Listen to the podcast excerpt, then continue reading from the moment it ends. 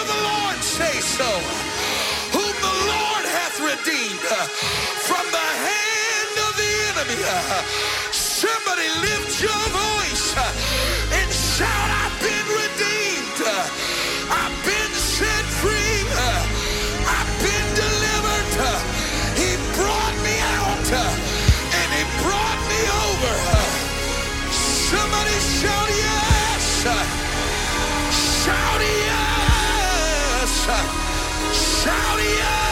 Uh, Clap your hands one more time. Clap your hands one more time. And while you're clapping your hands, do what the Bible says uh, and shout unto God with a voice of triumph. Do you hear that, devil? That's not the sound of depression. That's not the sound of defeat. That's not the sound of discouragement. That's the sound of victory in this place this morning. Woo! Anybody got the victory in this house today? Woo, turn around and tell at least three people on the way to your seat, uh, I'm more than a conqueror. Tell them, tell them, I'm more than a conqueror. Uh, yeah, I'm an overcomer. I'm more than a conqueror. Uh, and I just feel like reminding somebody if God be for us, then who can be against us? Somebody ought to just go ahead and declare that in this house. Uh, if God be for me, uh, then who can be against? Do you believe it in this place? Give him one more hand clap of praise this morning. Hallelujah. Woo. My, my, my, it feels good in this house this morning. There's no telling what could happen before we leave this place. Amen, somebody. Amen. You can be seated for just a moment. I want to take a brief opportunity to say what a privilege it is to have every one of our guests here in the house of the Lord with us this morning. Rock Church, I need you to help me make some crazy Holy Ghost noise. Put your hands together uh, and help me give a great big Rock Church welcome. Come on uh, to all of our guests that are in the house of the Lord this morning. If it is your first time here at the Rock Church of Fort Myers, you should have received a VIP invitation card when you came through the doors this morning. And this is an invitation for you to join us in our VIP room immediately after the service. We've got some light refreshments, a small gift that we'd love to give to you just as a token of appreciation that you would come and spend time here uh, with us this morning. Amen, church? Amen. And so if you're here for the first time you did not receive one of those cards, if you would just slip your hand up in the air, one of our staff members will run one of them to you very quickly. We're so excited to connect with you, and uh, we're honored that you're here in the house of the Lord this morning. Amen, somebody. I want to say what a privilege it is to have uh, the Roca family with us, visiting all the way uh, from Rialto, California this morning. Would you help me give them a great big Rock Church welcome today? Amen. They're from in, Inland Lighthouse Church, Pastor and Bishop Booker, uh, who are absolutely some of my dearest, dearest friends, and we're honored that they joined us for service this morning.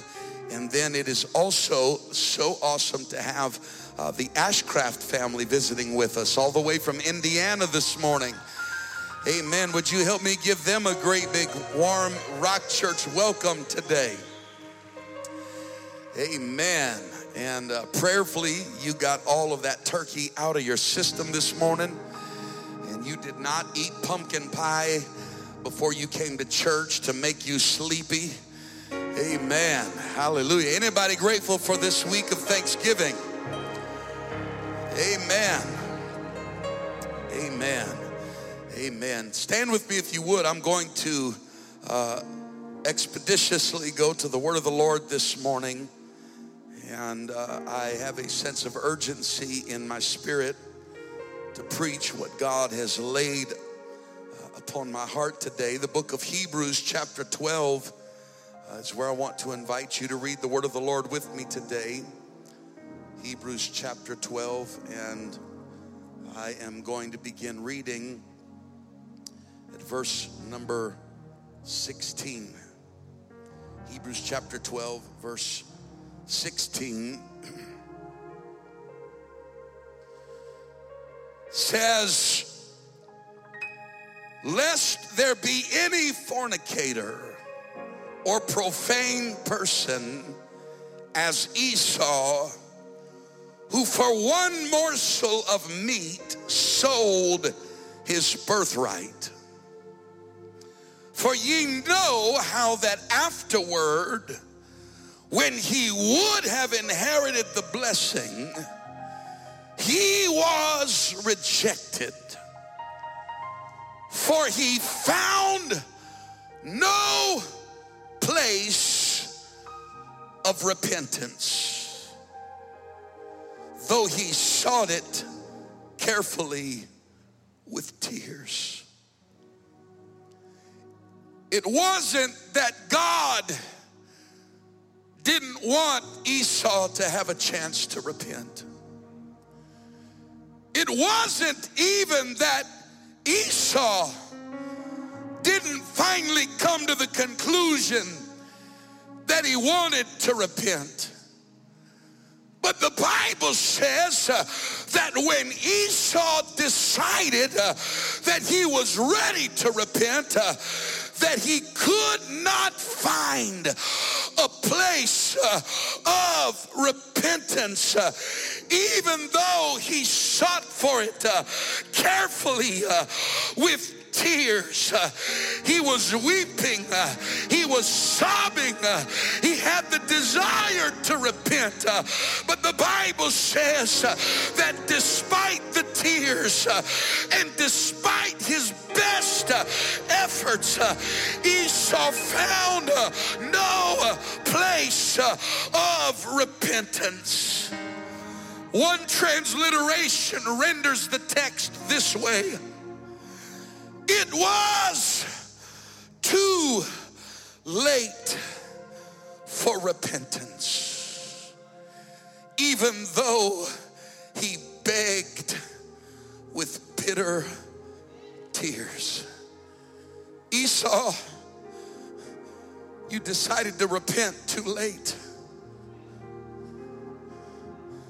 And for a few moments this morning, I simply want to preach from this thought. It's now or never. I came to preach to somebody in this place. It's now or never. Come on, I sense an urgency of the Holy Ghost in this place. Would you put your Bibles down and lift your hands one more time in this sanctuary, Lord?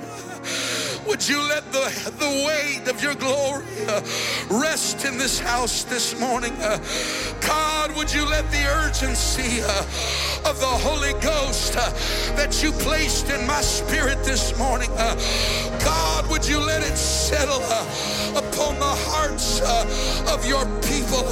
we declare, as the writer said, that our times are in your hands today. and so, God, we're going to seek you uh, while you may be found. We're going to call upon you uh, while you are near. Uh, help us today. Uh, open our hearts, uh, open our minds, that your word would find its place in our life. we'll give you the praise and the glory and all of the honor in the matchless name of Jesus, we pray.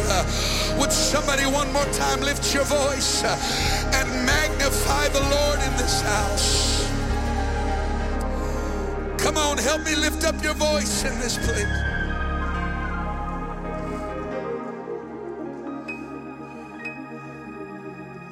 You may be seated this morning. It is not biblical canon. But many years ago, I heard a fictional story that was situated in a dark meeting room in the belly of hell. And it was a meeting between Satan and his demons. And as they began to conversate, Satan posed the question What shall we tell humanity in order to bring about the greatest deception that man has ever faced? One large demon stood up and said, I know what we'll tell them. We'll tell them that there is no God. Satan, with a look of displeasure, looked at the demon and said, You fool, only fools would say that there is no God even the lowest of humanity and even the most depraved of their society, deep down, they know that there is a God. Just then, another large demon stood to his feet uh, and said, Then we'll tell them uh, that there is no Satan. Satan, with a scowl upon his face, said, You nimble fool. The works of my evil hands are evident in humanity uh, all the way from the beginning of time. Uh, if people believe that there is a God, uh, certainly they can see the evidence uh, that there is a real Satan. Another demon stood up uh, and said, Then we'll tell them uh, that there is no heaven. Satan quickly responded and said, That will never work. The very existence and life of people uh, is predicated on the idea uh, that there is a life beyond the one uh, that they are living. If they did not believe that, it would drive them out of their minds. Another demon stood to his feet uh, and said, Then we'll tell them uh, that there is no hell. Satan said, You are the fool of the fools. Uh, if they believe that there is a heaven, then certainly they will know that there is an alternative of a lake of fire. Just then, a small demon pressed his way from the back of the room to the front of the room.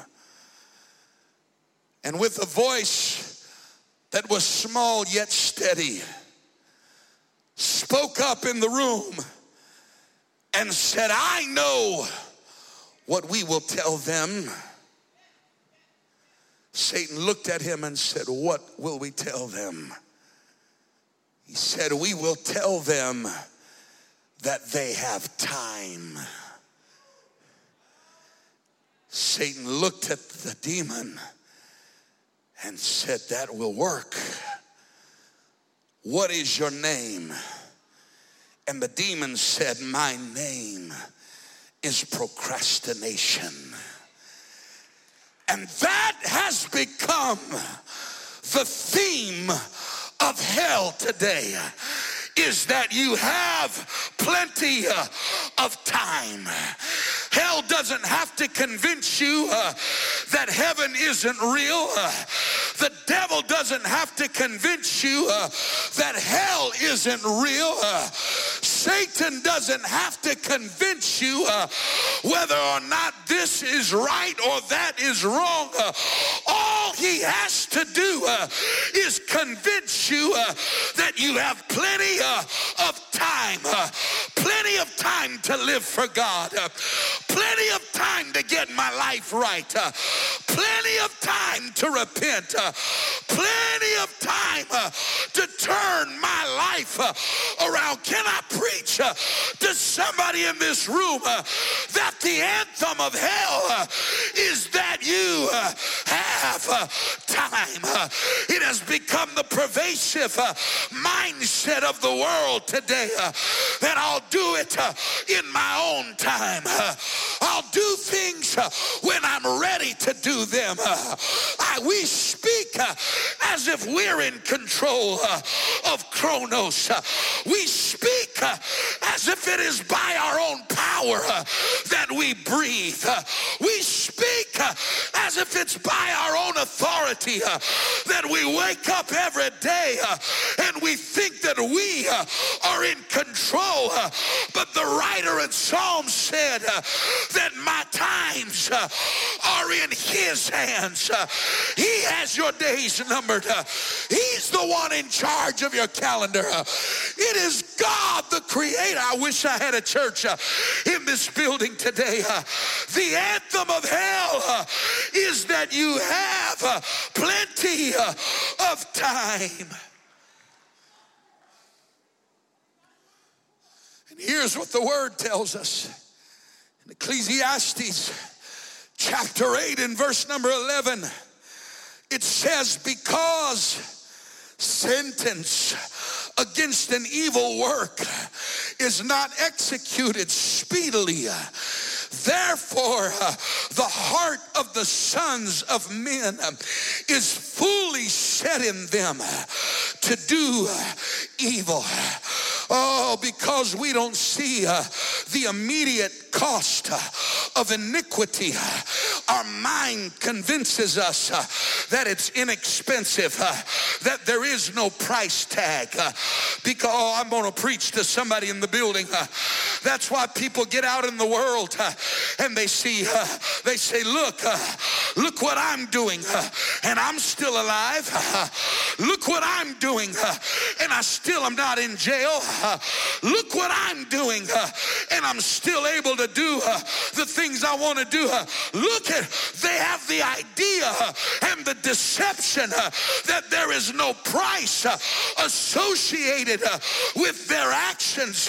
but I wonder what would change if we had to pay the price before we partook of the sin. I wonder what would happen if we had to live through the heartache before we partook of the sin.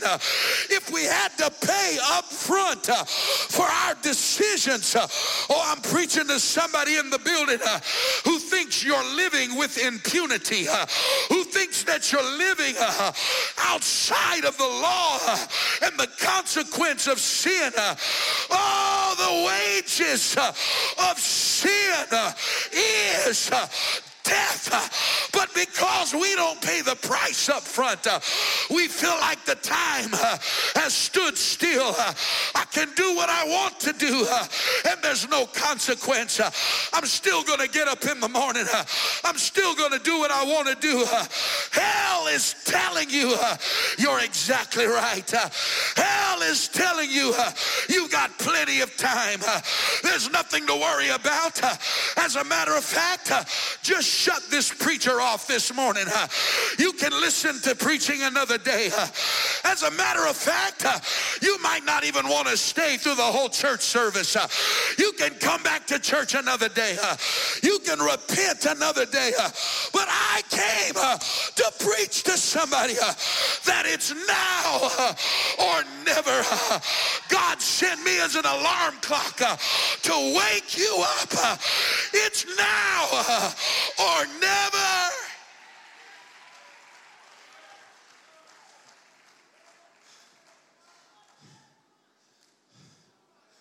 The deception that you have plenty of time takes the pressure off of your accountability for today. Always tomorrow. Always next time. Always next week. But the Holy Ghost sent me into this room uh, to tell you what about now. You're not promised five minutes from now. You're not promised 24 hours. I wish I had a preaching church in the building. You're not promised another week. You're not, come on, somebody. God sent me in this room to get a hold of somebody and shake them and tell them it's now or never.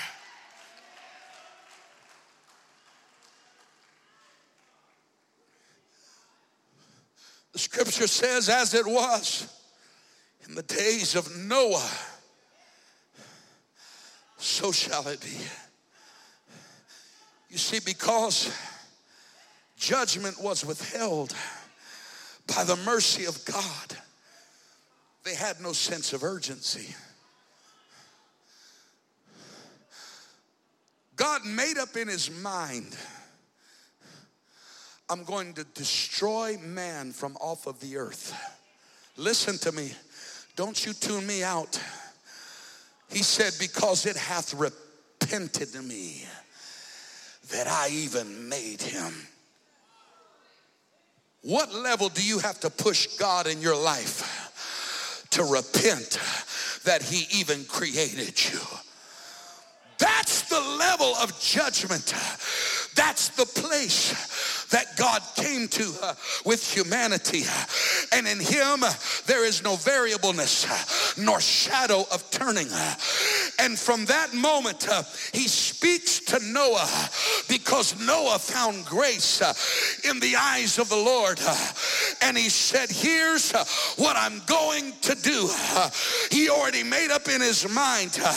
But from the time he decided the judgment, he waited he extended the period of time. Uh, he, he, he, extended and prolonged uh, the opportunity uh, for somebody to turn their life around. Uh, as a matter of fact, it was well over 100 uh, years uh, before what he declared for judgment ever came. and this is where humanity gets in trouble because the Bible says that it is the goodness of the Lord that leadeth men to repentance. God said you should have died in that situation, but I let you wake up to see another day. Not so you could repeat the sin, so you could repent. But instead of repenting, we get up and think, oh, I can live without impunity. And we do it again, and we do it again. And his long suffering and his mercy keeps waking us up keeps giving us opportunities, keeps bringing us to the house. Uh, and instead of us realizing uh, that it's the goodness of the Lord uh, that leads us to repentance, uh, we take it for granted uh, and we use it uh, as an occasion to continue thinking that we're in control. and I'll repent when I'm ready and I'll get right with God. I came to preach to you today it's now or never. There's a deception. We see backsliders who walk away from God and they're trying to convince everybody how great life is. Look what I'm doing, and I'm okay. Look how I'm living. I'm, I, I, I'm still not fell over dead. I, I, I'm still, uh, look at me. I want you to remember this. When God got sick and tired of Saul's rebellion and disobedience, he brought the man of God to tell him, God's finished with you. When the man of God turned to walk away, the Bible says that he reached for the garment of the prophet and he pulled it. And when he did, he tore part of his garment off in his hand.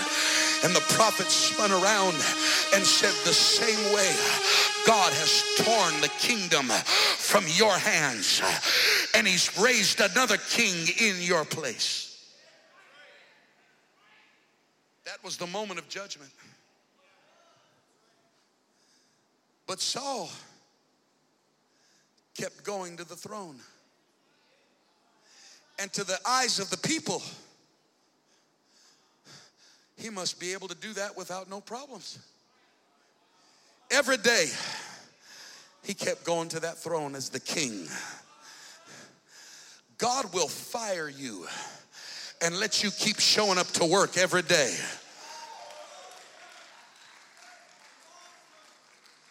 You better be careful uh, thinking that just because uh, you wake up every day uh, and everything seems all right, uh, that somehow uh, we lose sight uh, of the mercy and patience and long suffering of God.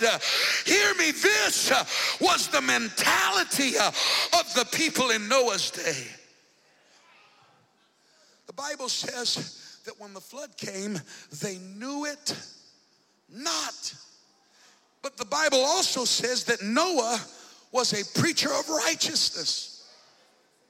That means for over a hundred years, Noah was preaching to them about the flood coming. For over a hundred years, he was telling them, Get ready. There's only going to be one way out of here. Uh, get ready. Uh, God's about. Uh, and yet they knew it not.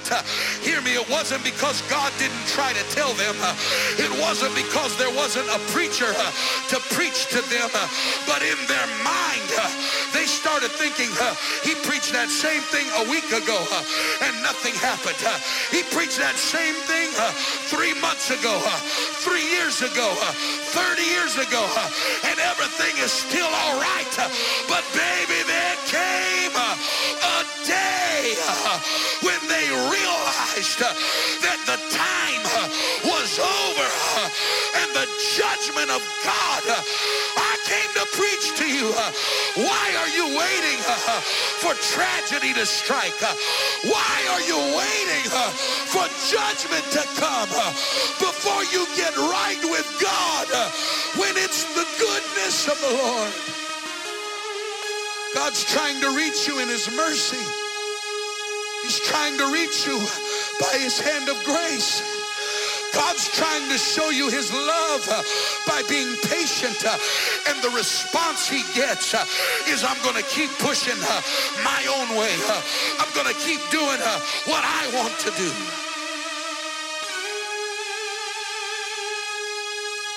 Got to the. I can see him every week or two coming by Noah's house. They thought he was crazy, but we're going to go look just in case he is right. Oh, yeah. He's still here. We're good.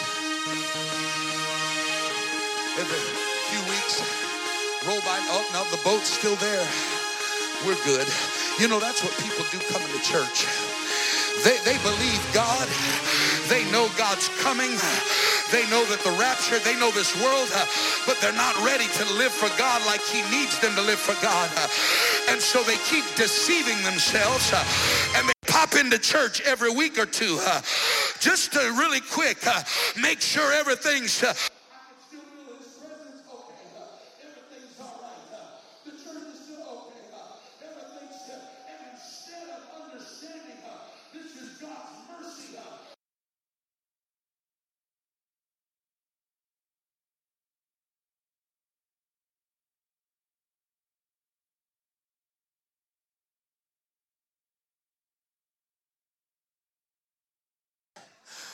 and the door to that ark was closed. And you better read your Bible. Noah did not close the door. The Bible says that God closed the door to the ark. There was a day uh, that they went by old Noah's place uh, and the door was closed. Uh, and I can see them with panic in their eyes uh, as they walk up and begin to knock on the ark. Uh, hey, Noah, what's going on in there? Uh, what's and I can hear Noah on the other side. With tears coming down his face, uh, saying, I told you, uh, I've been trying to tell you, uh, I've been preaching to you, uh, I've been reaching for you, uh, and you thought I was crazy. uh, you thought I was overbearing.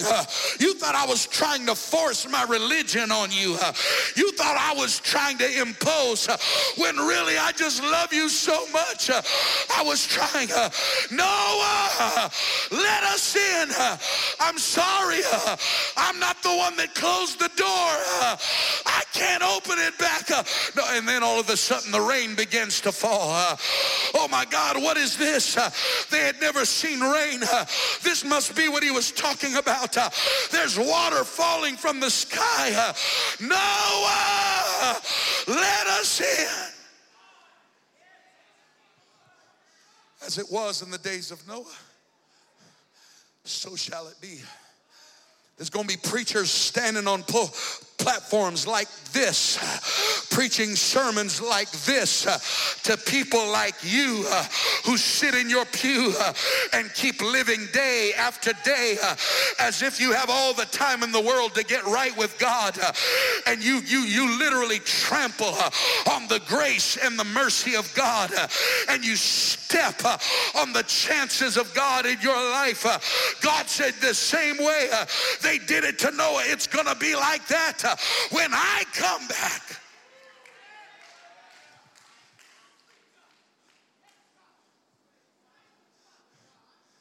Judgment didn't begin when the rain started falling.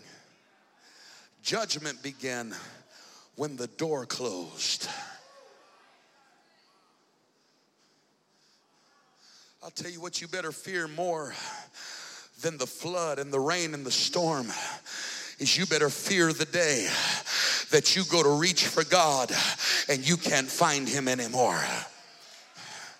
It's getting quiet in here, but I'm preaching where somebody's living. Uh, more than you better fear the storm uh, and the wage of sin. Uh, you better fear the day that you ever come into the house of God and you want a breakthrough, but all the chances God gave you to get your breakthrough, you trampled on them and you squandered them. and now you think, I'm going to just come and do it my way. I got news for you today. You don't do things on your time. Uh, you don't do things when you're ready. It's God that's in control. Uh, it's God that gives you mercy. Uh, it's God that opens uh, and closes the door. Uh, and I'm preaching to somebody today. Uh, you better make a move uh, while you can still hear his voice. You better respond while the Holy Ghost is still reaching for you. You better make a move while God still gives you a chance.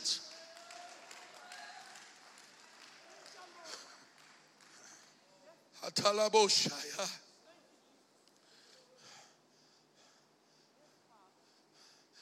Pray with me, preacher. God closed the door. Help me.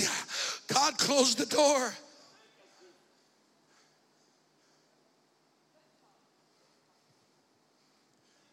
Romans 2 and 4 says this Despisest thou the riches of his goodness and forbearance and long suffering, not knowing that the goodness of God leadeth thee to repentance?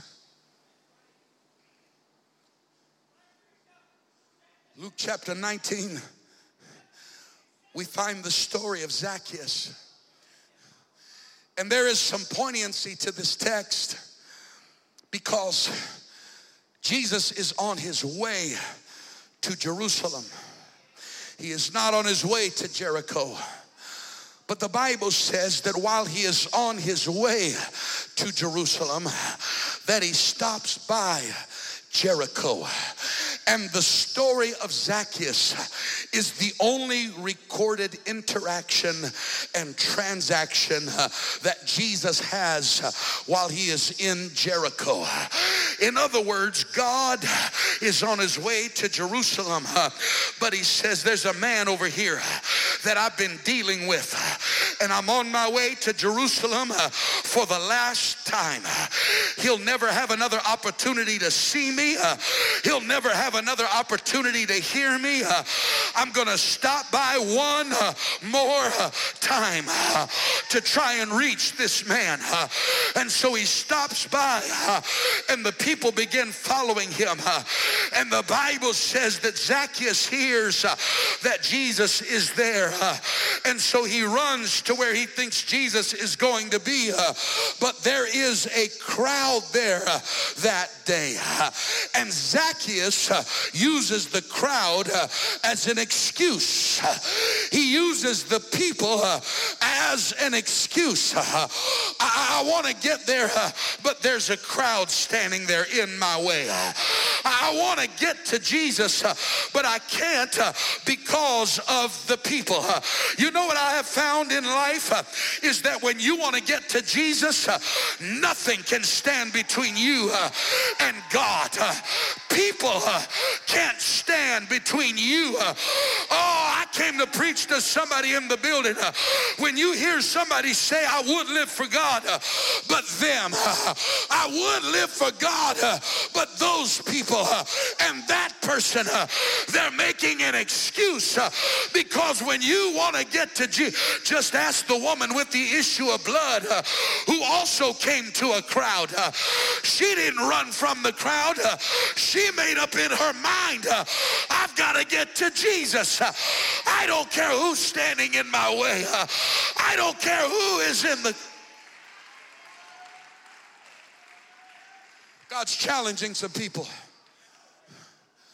that keep putting people in between you and God. Anytime you put somebody in between you and God, that person's closer to God than you are. I can't get no help in this Holy Ghost church. I said, anytime you put somebody uh, in between uh, you and God, uh, they're in closer proximity to God. You need deliverance from people. You need deliverance from carnality. Come on, somebody. Zacchaeus. here was Zacchaeus' problem. Bible says he ran up ahead of the crowd and got up in a tree to observe. Zacchaeus said, I want to get close to Jesus without having to touch him. I want to get close enough to make sure I can see him without being in proximity of being changed by him. That's why people come into the church and sit on a pew and never come to an altar call. I knew I'd lose half of my shouters right there because they want to be associated with going to church. I want to be associated with the presence of God that's there. I want to be counted on the roster. I want to be part of the attendance, but I don't want to be in a place where God's going to change me. Because if God changes me, I might have to get rid of that girl that I've been messing with. And I'm not ready to, I want to do that on my own time. I wish I had a witness. Uh, see, if I get in too close of a position uh, in the time, I may have to get rid of that girl uh, that I've been inappropriate with. Uh, the, the, come on, somebody. Uh, and so I'm going to get close enough uh, to be associated. but I'm not, come on, I'm preaching to somebody. that's why people come to church uh, and they won't get it in an altar and repent. Uh, that's why they'll come to church. They'll wear a suit, a tie, uh, and a dress, uh, but they won't get on their face in the altar uh, and let God deal with it. I came to preach to you uh, that it's now or never.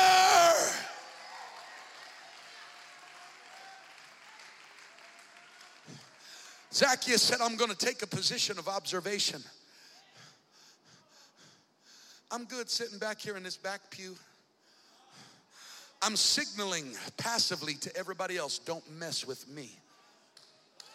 See, I ain't gonna get nobody to give me an amen.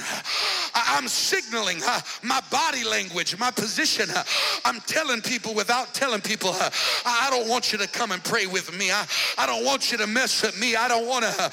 Ain't it something that in, in the Old Testament, the goal was to get as close to that altar as you could get, uh, as close to the Ark of the Covenant. Why? Uh, it represented the place uh, where God said, It's there uh, that I'll talk to you. Uh, it's there that my glory will. Uh, even today, they try to get as close to where they believe the ark is to pray.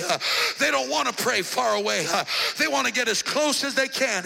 And you got people in the church service today that want to get as far away from the altar as they can. I want to how, how far can I get away from the altar uh, and still technically be in church? Uh, how far away from the altar can I be uh, and still be accounted for uh, as present uh? when your posture uh, ought to be a posture that's in love with the opportunity to be in his presence. that's in love. get me to the altar. get me to the holiest of holies. get me to a place where God's glory can change me. Uh, get me to the place uh, where God's hand uh, can be upon me. I start out the church service as close as I can to the altar while the word is going forth, I get close to the altar. And when the altar call is given, I bring my body uh, as a living sacrifice uh, and I want to put it on uh, the altar. Here I am, God. I'm not withholding myself. I'm not holding back. I'm not withdrawing from where you. But Zacchaeus said, I want to be able to look without everybody laying their hands on me. I've seen what happens in these Jesus crusades. I want to be in a place where, where I can hear the people uh, and I, I, can sense his presence, uh, but, but I can stay here where, I, where I'm comfortable. Uh, I'm just not comfortable. Since when does church service uh, center uh, around everybody being comfortable? Uh, you came to the wrong place. you must have been looking for a massage parlor or a good coffee house to relax in. Uh, the purpose of the church uh, is not to get comfortable uh, and oh no no no no. This is a house uh, of restoration. Uh, this is a house uh, of deliverance. This is a house where there's altars and the blood of the lamb is shed and we bring our worst self and lay it. You're in the wrong place to try to be comfortable.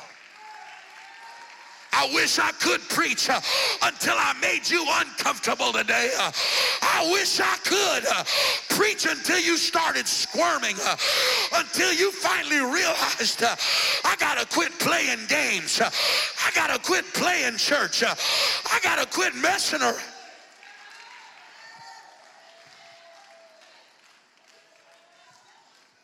Zacchaeus. Jesus is walking, and he walks right to the base of the tree and stops. And according to the scripture, there is no recorded instance anywhere of Zacchaeus ever meeting Jesus face to face prior to this. And yet Jesus walks to the base of the tree. She said, I'm gonna get as close as I can to this altar this morning. He walks to the base of the tree and he stops and he looks up and he says, Zacchaeus, uh, Let me translate. You thought you could hide from me, but I knew where you were the whole time. You thought you could find a little pew in the church uh, and just sit down and be quiet uh, and observe what's happening. Uh, but Zacchaeus, I know exactly where you are. And you can run, but you can't hide from me, Zacchaeus. Zacchaeus, I came into this place just for you. I came into this place just to find you.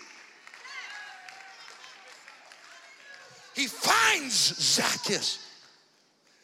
And the first thing he tells him, Zacchaeus, come down. But I'm more comfortable praying in my pew. Zacchaeus, come down. I can't get no help in this place but, but I can just repent where I'm sitting. Uh, Zacchaeus, uh, you're not going to do this on your terms. Uh, you're not going to do this your way. Zacchaeus, uh, uh, can I preach to somebody? God's only going to go so far trying to reach you. there's going to come a place where God stops and says, now you got to make the effort. now you got to take a step. now you got to make. Some of you are waiting for God to move and you ain't moved one inch uh, from where you're at this morning. Uh, some of you are waiting for God to do something uh, and you haven't budged off of your pew. Zacchaeus, come down from that tree. Come down from your comfort. Come down from your hiding place. Come down.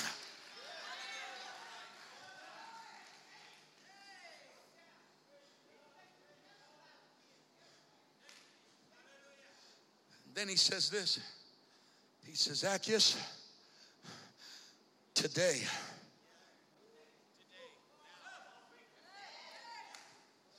today, I must go with you to your house. You know what he was saying, Zacchaeus? You're out of time. Zacchaeus, I'm never to come back through here again.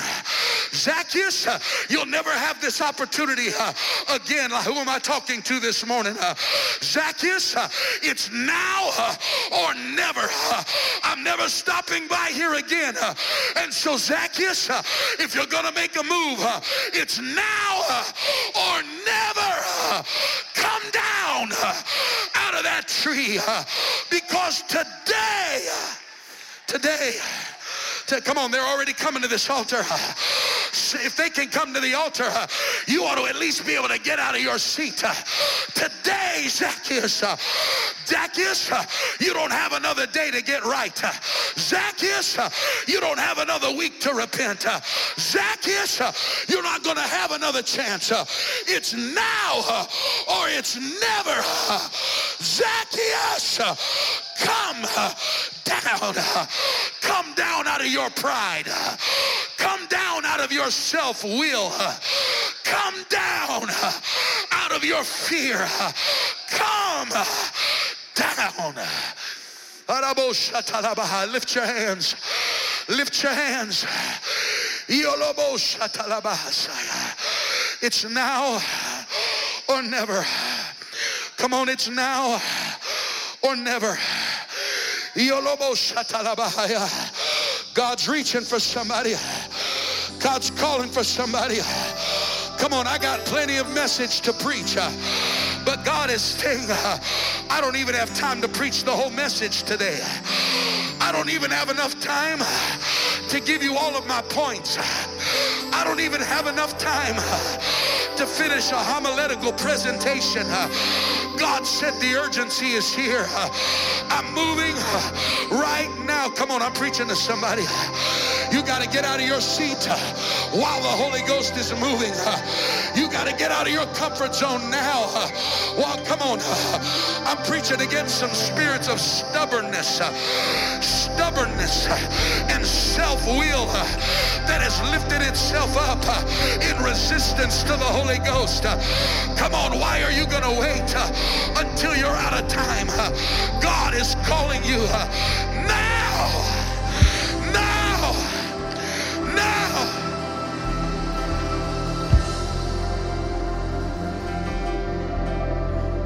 Come on, Zacchaeus.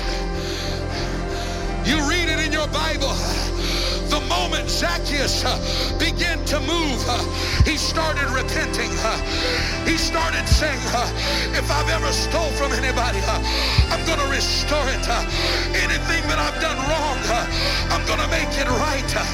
come on, somebody.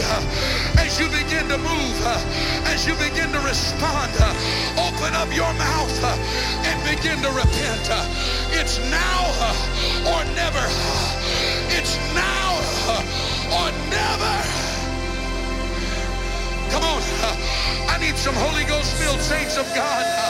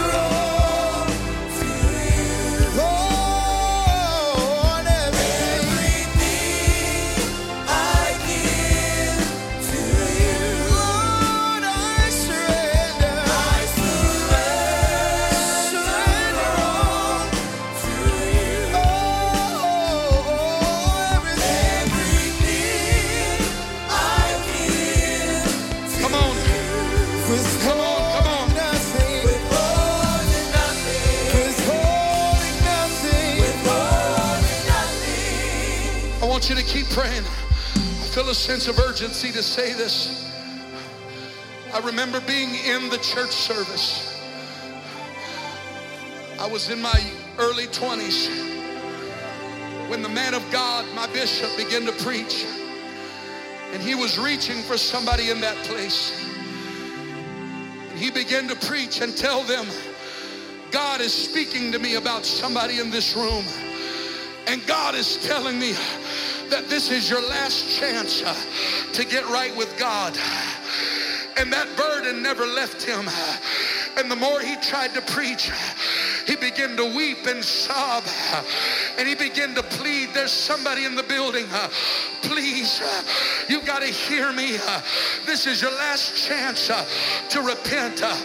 And there was a man in the back room of the room. God finally spoke to him and told him that's the man and so as people began to pray uh, he didn't do it over the pulpit uh, but he walked back uh, to where that man was sitting and he laid his hand on the man uh, and he said, Sir, uh, you're the one that God spoke to me about. Uh, God said, This is your last chance to get right with Him. and instead of receiving the Word of God, the man became angry and he became indifferent and he stood to his feet and he pointed his finger at the man of God and said, I'll get right with God when I'm ready to get right with God. And he turned around and walked out. He was so angry, uh, he stopped by the liquor store uh, and grabbed him some whiskey uh, and started walking around drinking uh, until finally that same night, uh, in a drunken stupor, uh, he sat down on the side of a railroad track and he passed out laying on the railroad track. and that same night, a train came around the corner. but by the time it saw him laying there, it was too late. and God kept trying to reach him and tell him, This is your last Uh, come on, Proverbs 27 says, uh, You don't know uh, what a day may bring. None of us know on a day what the end of that day might bring to our life. I was in the room. I was in the service when, when another young lady who was a backslider, oh, she was coming to church, but she wasn't living for God. She was holding on to sin, doing what she wanted to do. And that night, the man of God started preaching. And he called her out in the middle of the service. She was a young lady, had a, a little child who was just months old. And he said, God spoke to me and told me, tonight's your last chance to get right with him. She stood in the pew and would not come to the altar. He begged her, please, because you know what I have found out? When people resist the altar, it's because their flesh doesn't want to die because the altar is a place of the dying of the flesh. They're not fighting the preacher, they're fighting their own carnality that doesn't want to die. My will doesn't want to die. My stubbornness does. And she would not come. Tears rolling down her face. But she resisted God as he was trying to reach her. That night she left the church service and on her way home on a back country road, she lost control of her car. Coming around the corner of a dirt road, uh, her car flipped uh, and landed on its roof uh, in a ditch full of water and it trapped her and she drowned to death. And her little baby ended up almost brain dead the rest of his years that he lived. And the whole time echoing in the back of our minds was the word of God that said, please, it's now or never. This is your last chance. Don't push God away. Don't ignore the voice of God. I feel that urgency in the building. God's reaching for people and he's saying, come on, it's later than you think it is. You don't have the opportunities that you think you do. But today, today, come on, somebody right now, right now, whatever it takes, I gotta get right. I gotta get right with God.